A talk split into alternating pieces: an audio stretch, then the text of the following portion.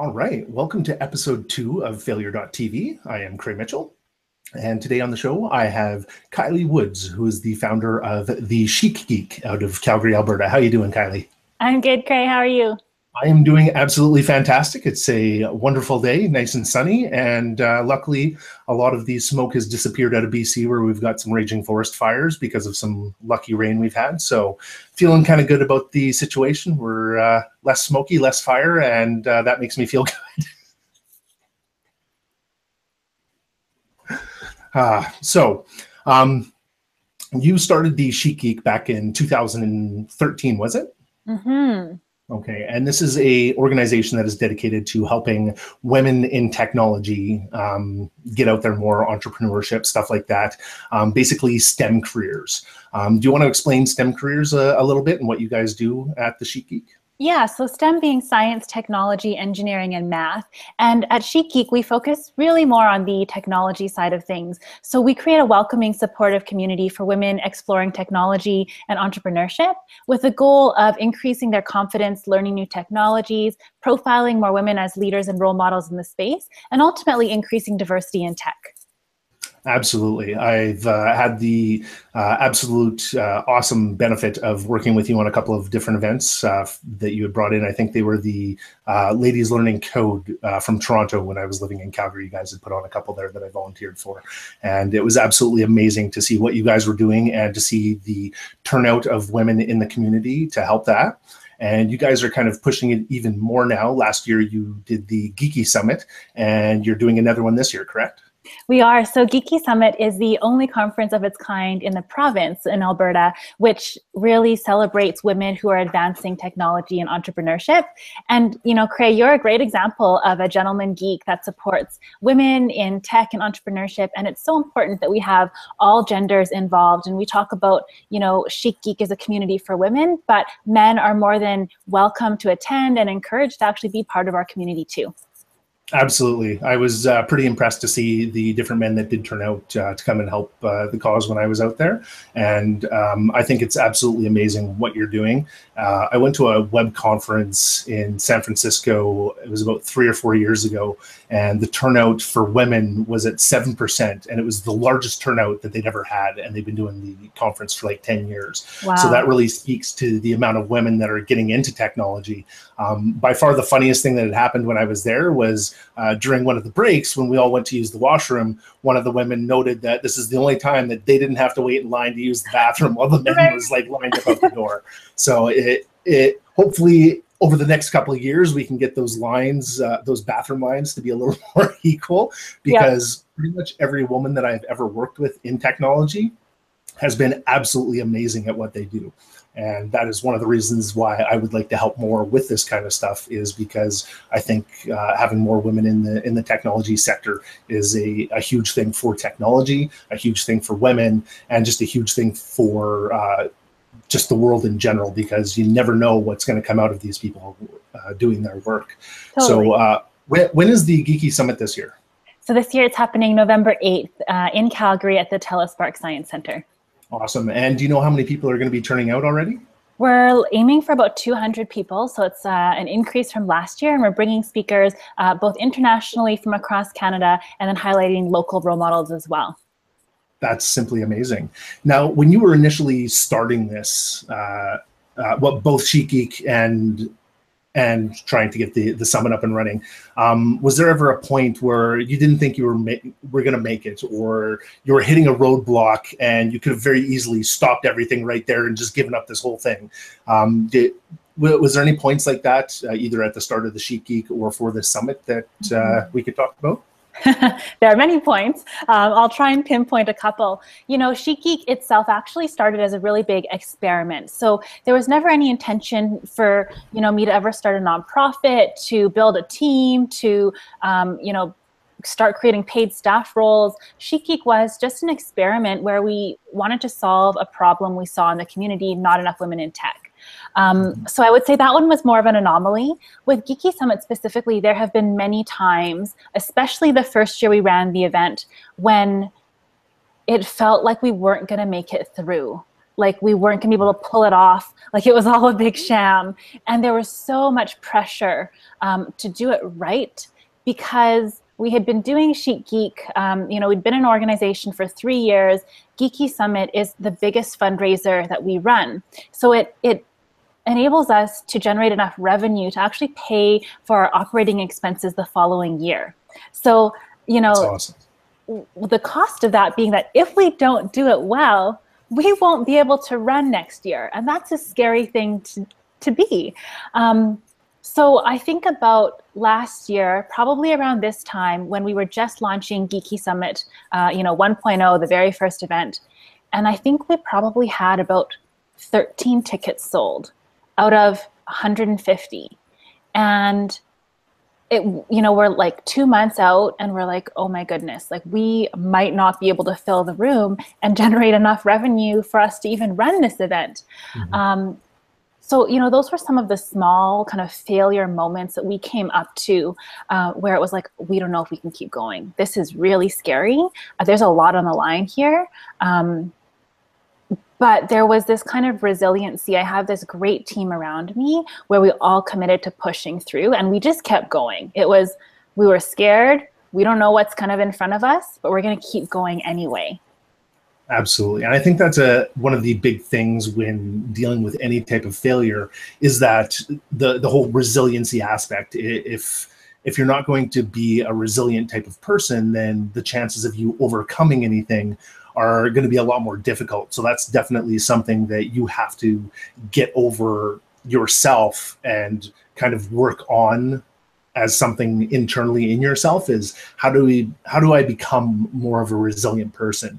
Now I have found that pretty much every entrepreneur that I've ever talked to has been that type of person, been more of a, a, resilient person and, and somebody that when the going gets tough, they're just like, screw it, I'm I'm going headfirst into this and, and seeing what I can what I can get done with it. So where, where do you think that you got that resilience from? Like what happened in your life uh, when you were younger that just kind of made you go, you know what, I'm just going to keep trying?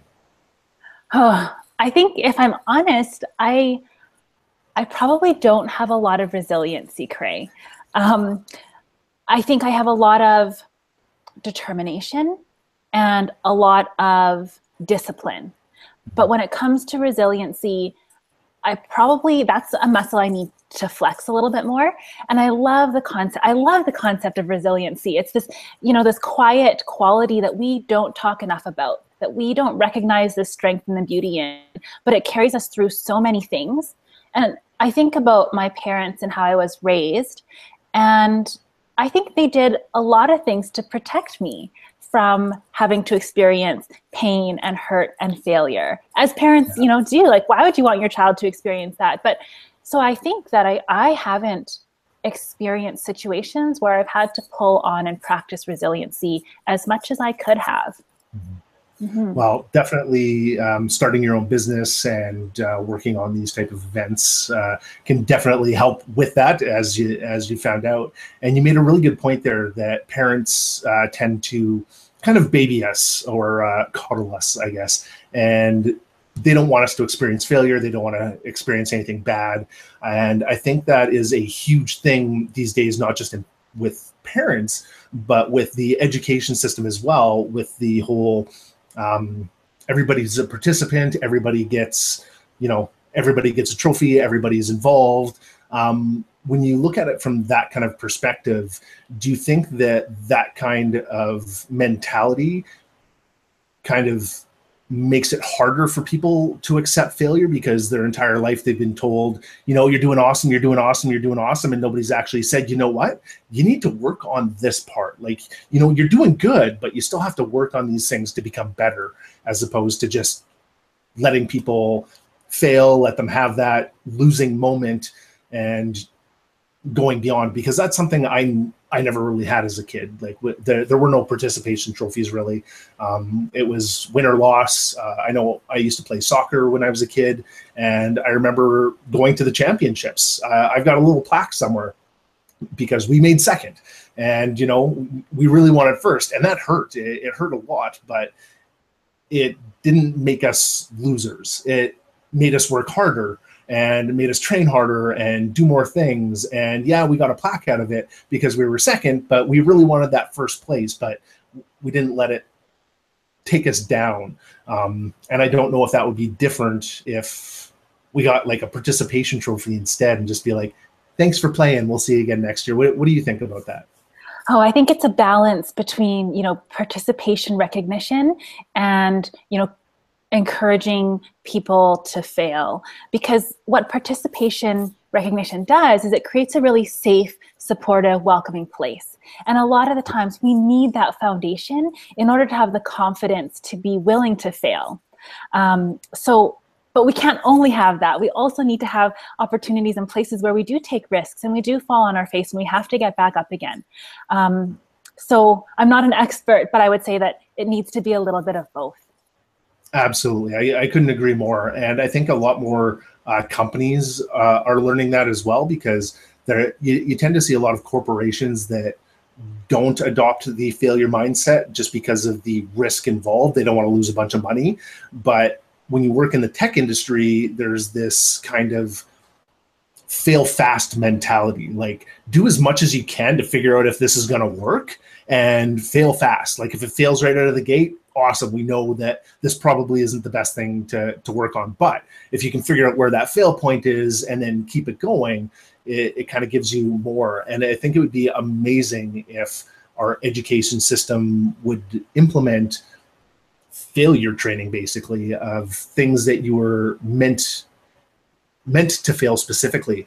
Um, have you heard of the pre-mortem? No. No, this is a really interesting concept that I actually found out about the other day when I was looking for some content uh, for for the show actually, and I can't remember which. I think it was out of a university that kind of they're they're kind of doing it, but you know, a post mortem uh, when it comes to uh, like life and death is you know after somebody dies you you know you did the dissection you find out what happened well the pre-mortem is figuring out what the failures could be ahead of time. So you know exactly what you can do in an instance where something is going the wrong way. So you know you, you plan for a and b comes whipping around the corner and you're like ah what do we do? Doing the pre-mortem ahead of time will will actually help figure that figure that out. And i think that would be a great kind of concept to introduce into the education system of being able to you know figure out where fail points could be ahead of time what do you think I really like the idea of looking for fail points specifically and, and, and creating like a backup plan. But I think part of the uh, concept and the premise behind failure is that they are often things you cannot control or prepare for. Mm. Um, so there's also an element of just you know problem solving and being able to deal with the unexpected that is also part of failure absolutely um, now when when we talk about failure everybody kind of has their their own definition of failure and what a failure is so how, how do you define failure and when you when you talk about failure do you think of failure more as you know the the destination or is failure the journey hmm. so i guess my definition of failure you know, it comes down to being small. And what that means is, you know, living life small, working on projects that maybe aren't super scary, you know, are doable, and you're going to nail them every time. Failure is not trying for the big and scary things. It is like living life trying to coast and really not trying at all. Um, and in that context, failure is a journey as much as difficult as that is for, for me to accept, um, you know, it's definitely, it is not a destination. It is not the place you end up. It is how you get to where you need to be. And it's part, it's part of those steps that you take. I think that's a, a simply amazing answer for that. And as somebody that has experienced a number of failures myself over the years, it was, it was always that, you know, the, there were certain failures where I got to that point where I knew that I had reached my limit for this. Um, and I still didn't consider it a failure because I had learned an immense amount about the situation, about running a business, what I could have done better, what I could do better next time. So even though I had tried for about three and a half years to get something up and running and it didn't work out in the end, I, I still don't consider that a failure today. Whereas 10 years ago, I would have considered that a failure because I didn't get to do something. Craig, I'd love to hear why failure is important enough for you to start a whole TV series around it, uh, and maybe where where that came from. Uh, sure. Well, um, to be honest, I, I wasn't very popular growing up. Um, if you think back to your elementary and high school days or junior high days, you know, there was always the geek. Well, I grew up in kind of a small town, so I, I was the geek from grade three all the way up until grade 11. And that wasn't necessarily a failure in and of, in and of itself, but I was I was made to feel like a failure. Um, growing up, you know, you get picked on, you get thrown into lockers, you, you get all this stuff happening to you. People constantly telling you you're no good, you're no, you're worthless, you're you're never going to amount to anything. You kind of develop that mindset that I am a failure, I am never going to amount to anything, and it doesn't matter what I do, it's just a bunch of crap anyway. And even though I had gone through a bunch of that, um, I realized very quickly after I graduated that the real world and school were two completely different worlds. And the way I looked at the world changed or started to change dramatically after graduation. It still took me a number of years to realize that, you know, failing something or running into roadblocks wasn't the end of the world. And how I handled those situations would help me out going forward. And that's how I started to figure out that, you know, just keep going and try the scary things and make an effort to do things. And i've had people ask me that quite a few times over the past couple of years. They'll they'll they'll look at my resume and be like holy crap you have done a lot of stuff. Like how do you just do it? I, I, I don't have the the guts to do that. I'm just like i just dive right in you know? It if it's something that you're passionate about and something that you want to do the way I look at it is if it gives you that feeling in the pit of your stomach, like you want to throw up a little bit, then you should absolutely be doing it. Because if you're not getting that feeling, then you don't really have the passion for it. And it's really not something that you want to, to go for. So if you start getting those feelings of, I want to throw up, then definitely go for that failure. So it was my hope that through all this stuff that I had done, that talking to other people, that there's going to be a story that's going to resonate with somebody somewhere. And kind of like the teacher has that the the concept of if if one student if i can get through to one student make a difference in their lives then this is all going to be worth it. So that's kind of where i'm coming from for failure tv is if i can make difference in one person's life and get them to hear a story that will take them from that scare point over the hump into that next stage and become that success that they've always wanted then I've done exactly what I came to do. Thank you, Craig, for sharing that story. And just so you know, I was a geek growing up too, so you are not alone. Excellent. It, it's kind of funny. Um, I read a, a quote from some multimillionaire, probably about probably about seven or eight years ago, and he was talking to a group of students at, at a graduation and he mentioned something along the lines of geek used to be a terrible term and a term of uh, it, it, basically it was a bad word. Geek was a bad word. Now it's a six, six figure salary, and you know the concept of being a geek has gone from you know being the loser to being the guy that can do all the technology stuff or the girl that can do all the technology stuff. And now I wear I wear that label with a with, I, I wear it as a badge of honor. Like if you call me a geek or you call me a nerd, I'm like yeah, damn straight I am. Uh, I'm I'm proud of that. So. Um, coming from from a similar instance in your life, you know, do, do you do the same thing? Like, do you, do you think that that's a, a badge of honor now?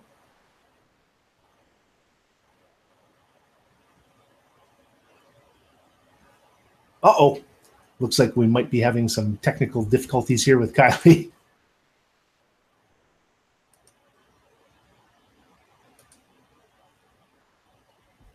Uh oh, so Welcome to failure.tv, where pretty much anything can happen. Uh, hopefully, Kylie can uh, jump back in the chat here because she looks like uh, technology froze up on us here. And, you know, that's uh, something that might happen uh, when we're dealing with technology. So it's, you know, not much I could do about it at the at the time, and it's it's going to be something that we're going to run into uh, every episode here because we are using the internet. So you never know when something's going to kind of fall out of place and uh, get disconnected, and they might have to jump back in. So you know, the, this is our failure point for the for the episode, I think. I don't know what happened, but I think I'm back. Yes, I can hear you again. That is absolutely fantastic. Uh, yeah, I saw that uh, you froze out there. Um, Sorry, internet connection, uncontrollable failures. Yeah, exactly, exactly.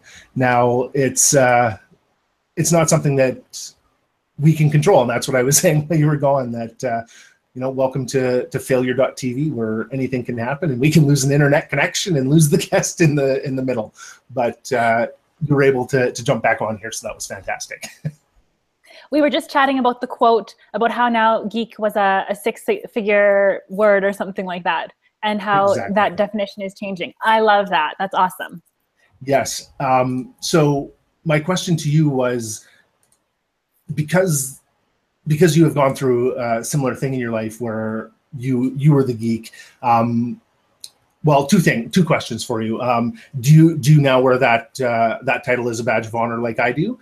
Uh, that's question one. And do you think that um, do you think you would have achieved what you have if you didn't go through that? Yeah, okay. So I, I definitely wear that title as a badge of honor. And in fact, like Chic Geek was created around that. It was meant to celebrate, you know, owning your inner geek and being proud of it. Um, I was lucky enough to grow up in an environment where I was actually surrounded by a lot of other geeks throughout elementary school and high school. And, you know, it was probably, it was more of an okay thing than it was maybe in your experience, Craig. Um, so that helped me gain a little more confidence around owning the word earlier because it was a little bit more accepted. Well, that's awesome. Uh, unfortunately, because I was in a bit more of a smaller area, there there wasn't really a lot of other geeks for me to to hang out with.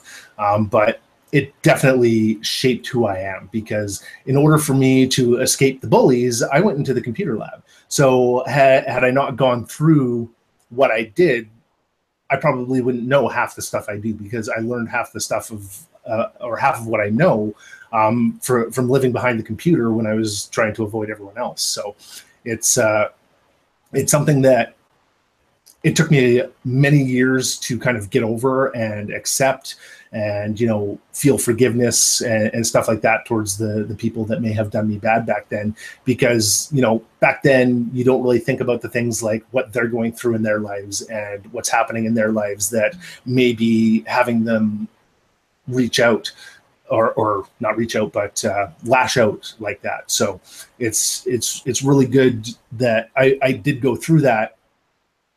I wouldn't say at the time it was a good thing, but now that I've gone through it and I'm at that place in my life, I think it's. Uh, I don't think I could have done it any other way. And that's you know that kind of silver lining perspective is probably part of resiliency. Absolutely, absolutely, and um, another thing that I wanted to talk about a bit on on the failure side of things is when you when you have a failure, um, do you personally do something different or does it affect you differently if it's something that only you know about or only you and your team know about versus something that happens in public? So for instance uh, if something goes wrong with the uh, if it's something had gone wrong with the geeky summit last year um, would you have thought about that failure differently or done anything differently than if only you and your team had known about it versus some of the attendees and some of the possible guests? I wish my answer would be no, that we would handle private and public failure the same way.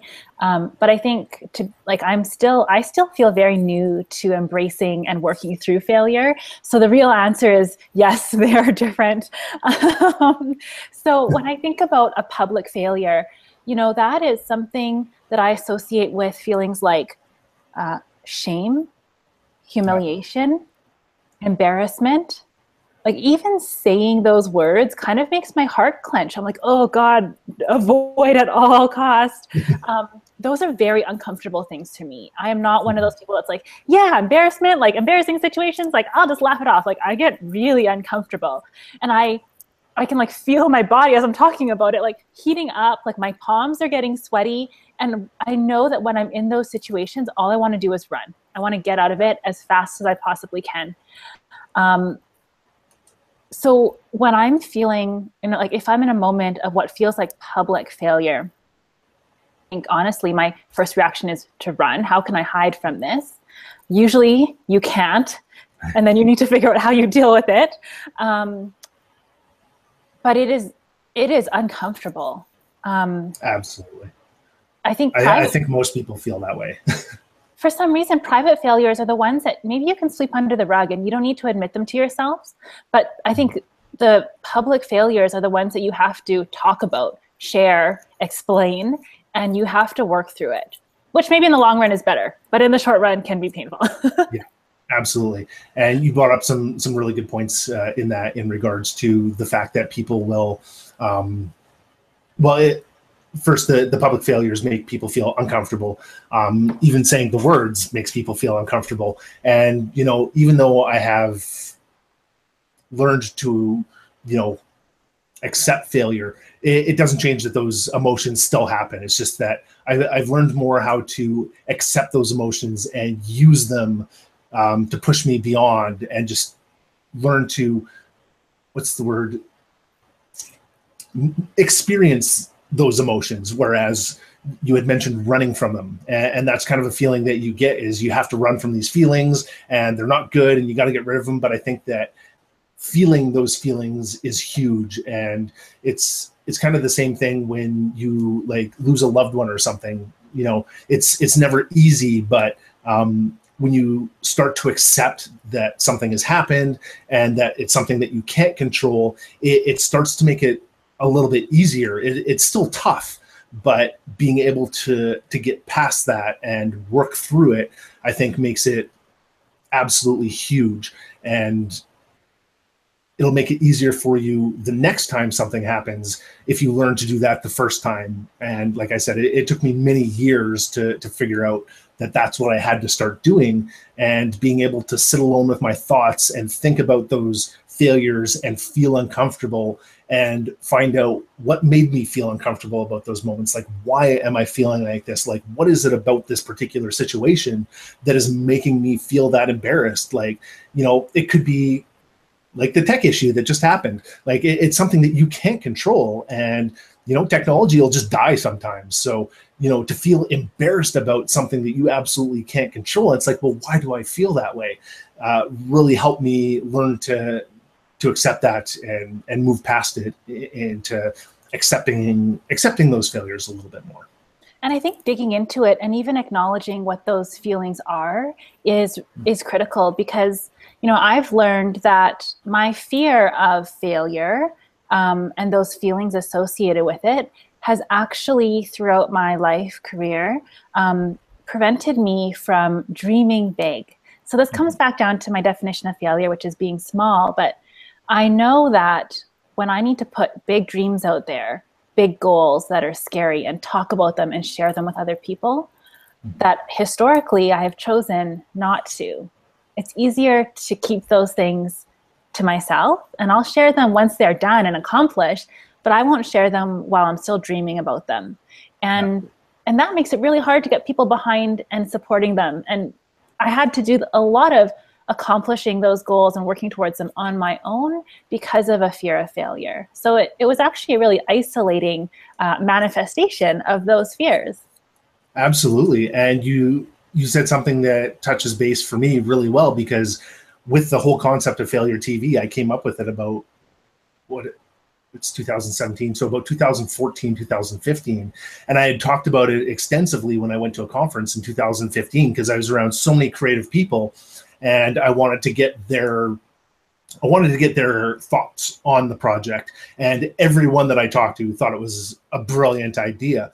And you know, that kind of gave me more ambition to do it but it was the fear of failing at something like this that kind of kept me from doing it um, because it goes back to the whole public and private failures again. Whereas this is a monthly live stream. Like if I fail, it's publicly out there, not not just after I release it, but as it's happening. Because again, we we can't control anything like that. So it was it was always in the back of my mind that something might happen to that live stream, and I might just get completely blown out of the water. And then about three months ago, four months ago, um, I was talking to a friend of mine, and they were going through something, and I can't remember what it was that they said, but it it really just resonated with me. And it's like, you know what?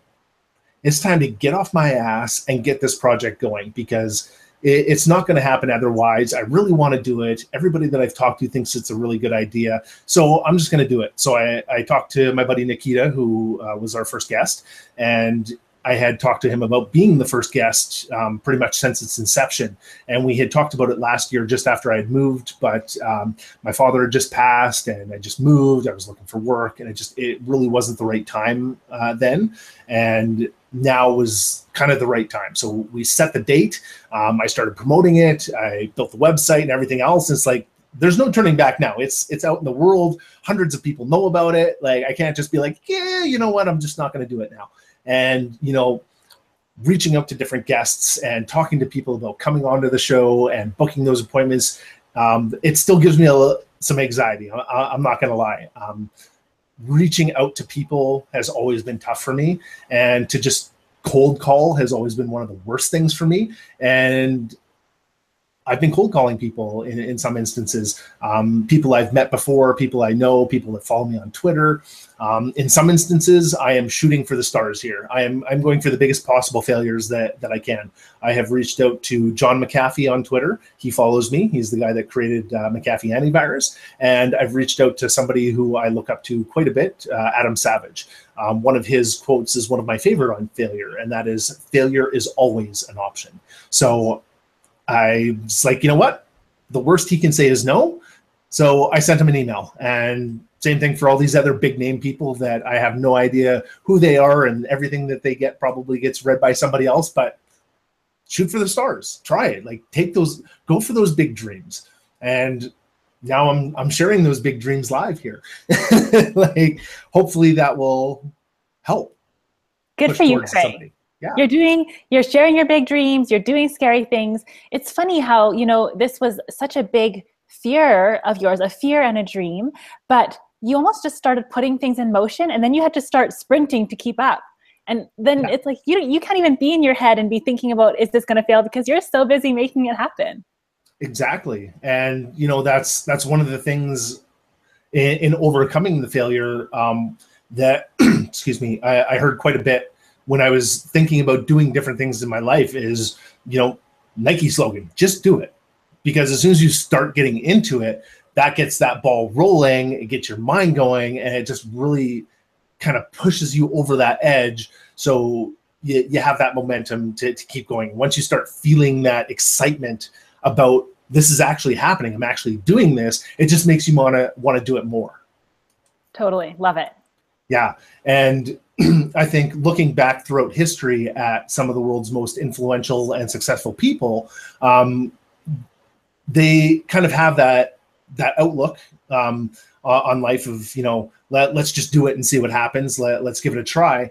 But you know before they succeeded, they also failed many many times. Um, when when I was talking to Nikita, we had brought up people like. Uh, Thomas Edison, who failed many times trying to come up with a light bulb, and uh, James Dyson, who did over 3,000 prototypes of his vacuum before he created the vacuum, and like Michael Jordan, Oprah Winfrey, and all these people that you know have failed time and time again or have been told that they were never going to do anything. Like oprah was told she would never be a television host mm. you know plus everything else that she experienced in her life. So being able to kind of look at other people as as a way to get over your own fears again kind of led me to to do this. Because if we can get more people like to realize that it's not just the famous people that go through those failures. Everybody throughout their life whatever point in their career whatever point in their life is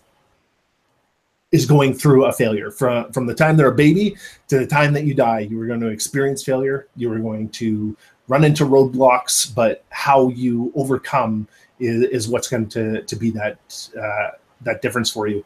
Um, do you have any examples of when you have failed spectacularly and it's either you know helped you finally get over that failure into something else or push you into another direction to succeed elsewhere Huh, okay, let me think. Um, one failure story that comes to mind is that Chic Geek was participating in, uh, it's called Social Venture Partners Fast Pitch. So it's like a pitch competition for nonprofits. Okay. And when we were competing, we were a really new, young organization. We didn't have any paid staff at that point, and we were competing against organizations that were hundreds of years old, that were working with million dollar budgets. And so you all get on stage and you have I think it was like a three minute pitch. And everyone goes in the semifinals and you get selected to proceed to the finals. So we were participating in this nonprofit pitch. And I had put out this dream that I wanted to win it. Like I wanted Chic Geek to take like take it home. Um, and so we worked our butts off. It was not just me who was pitching, but I had a couple other team members, volunteers come along for the ride, write their own pitches, practice their pitches. We were working with coaches. We took it really seriously. And it, you know, this thing in the back of my mind is that we are going to win. That's the goal is to win this competition. And to win know, it. Exactly. We were 100% in. And I remember the semifinals. I was the last person to present, and I stepped up to that microphone and I delivered the best pitch of my life. Like it was hands down the best pitch ever. And I remember looking around the room and people were smiling and nodding and agreeing, and they were super excited to be there. And I fed off that energy. And in the end, I was like, okay, I gave it, we gave it our all. I did the best that I possibly could. And I mm. felt good about it. And the next morning was when everyone was notified who would be moving forward to the finals. And I remember I was working in a Good Earth coffee shop and I had my computer open and that email came in and I was like, I read it and I was like, where's Chic Geek? I was looking for our name. Where are we? Where are we? Wait, what? I, I must have missed it. I read it a second time, still not there. Read it a third time. And that's when it started to sink in that we weren't on the list and we hadn't made it to the finals. And I I burst into tears at Good Earth. Great way to start the morning. Um, I was so disappointed that we had put in everything. We like fully gave it our all with the intention of winning, and we didn't even make it past the semifinals. Mm-hmm. And so that was so disappointing that you, all your work felt like it was for nothing because we didn't achieve our big goal.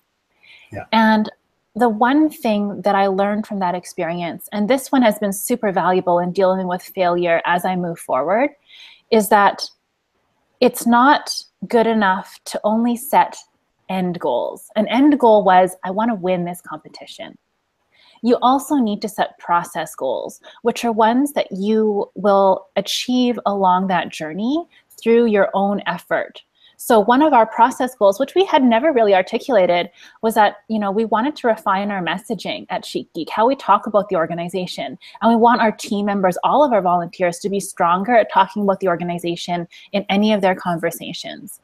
And because of the fast pitch process, we actually nailed that goal. So, you know, we didn't make it to the final, we didn't win, but it made us a stronger organization because now we've got an entire team of people who are talking about Chic Geek the way that we want to be talking about ourselves. And so that was an amazing experience. Absolutely. And I think that's exactly the way people should look at it.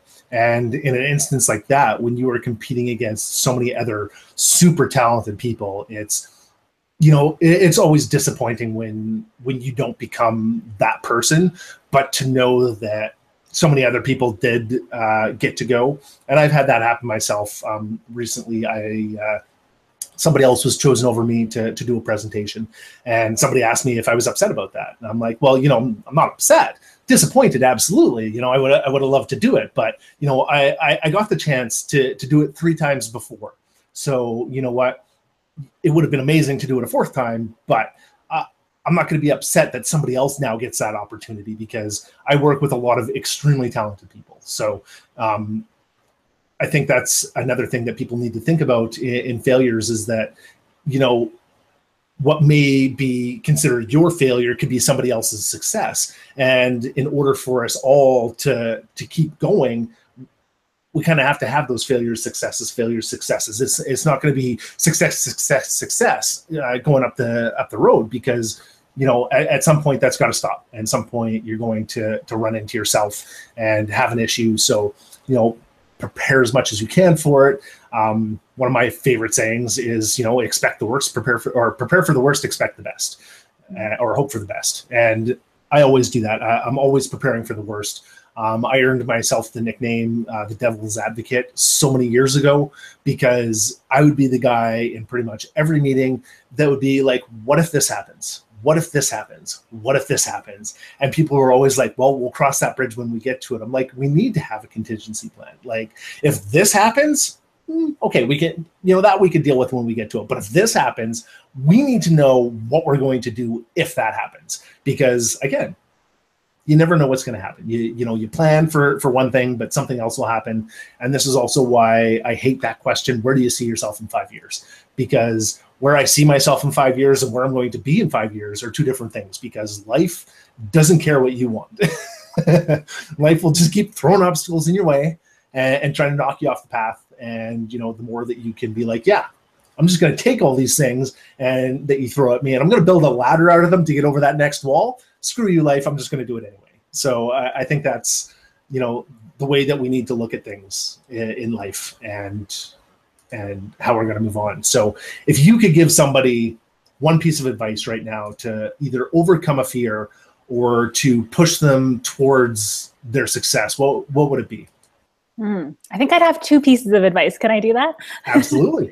um, the first one would be to practice and practice with things that are small that you would be okay and comfortable failing at and recognize them as, hey, I'm going to take this as a failure practice moment and take the time to reflect on it after it happens and kind of just recalibrate yourself and you do that enough times and you start to you start to really build your failure muscle so when it comes to the point where you're faced with a really big failure you're going to automatically know what to do yeah. so practice practice Absolutely. with the small failures um, i think the second thing is to surround yourself with people that inspire you that you can look to their failures and learn from who are still undergoing multiple failures. Um, I think when you surround yourself with positive people, it gives you well, the confidence and the willingness to keep trying and taking risks. Um, and having that solid support around you is really important. Absolutely. I think uh, having that uh, strong support network, friends, family, um, other people in your industry, even outside of your industry, can be huge. Um, actually, that's that's one thing I actually suggest to people is um, talk to people outside of your own industry, like from an industry that you would think could never have anything to do with your own industry, because you never know what could develop out of that. Like so many things have come out of that. Like I was talking to somebody about neural marketing the other day, and that came from somebody in marketing talking to somebody in neuroscience and figuring out that they could use MRIs to actually see what's happening in people's brains when you're running advertising. And they figured out that people lie. They don't think they're lying. They think they're being honest with you, but you know it has changed marketing for the better or for the worse, depending on how you look at it. Of course, if you're one of those people that really hate marketing, then obviously for the worst. But you know, I think even if you hate marketing, it's made it better because now you're going to be targeted with things that you're more likely going to work with or or uh, react to as opposed to just a whole bunch of stuff that you're like i don't care. At least now you're going to get a little bit more things up your alley as opposed to just hey who can we hit with this? Totally. That's fascinating.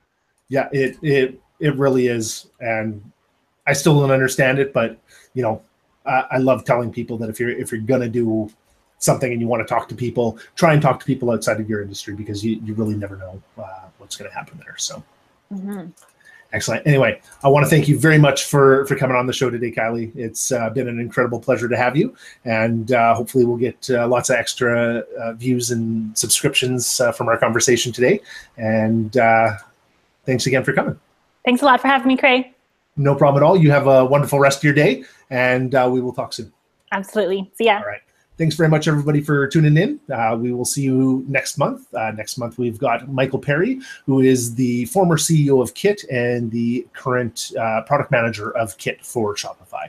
We will see you then. Have a good month.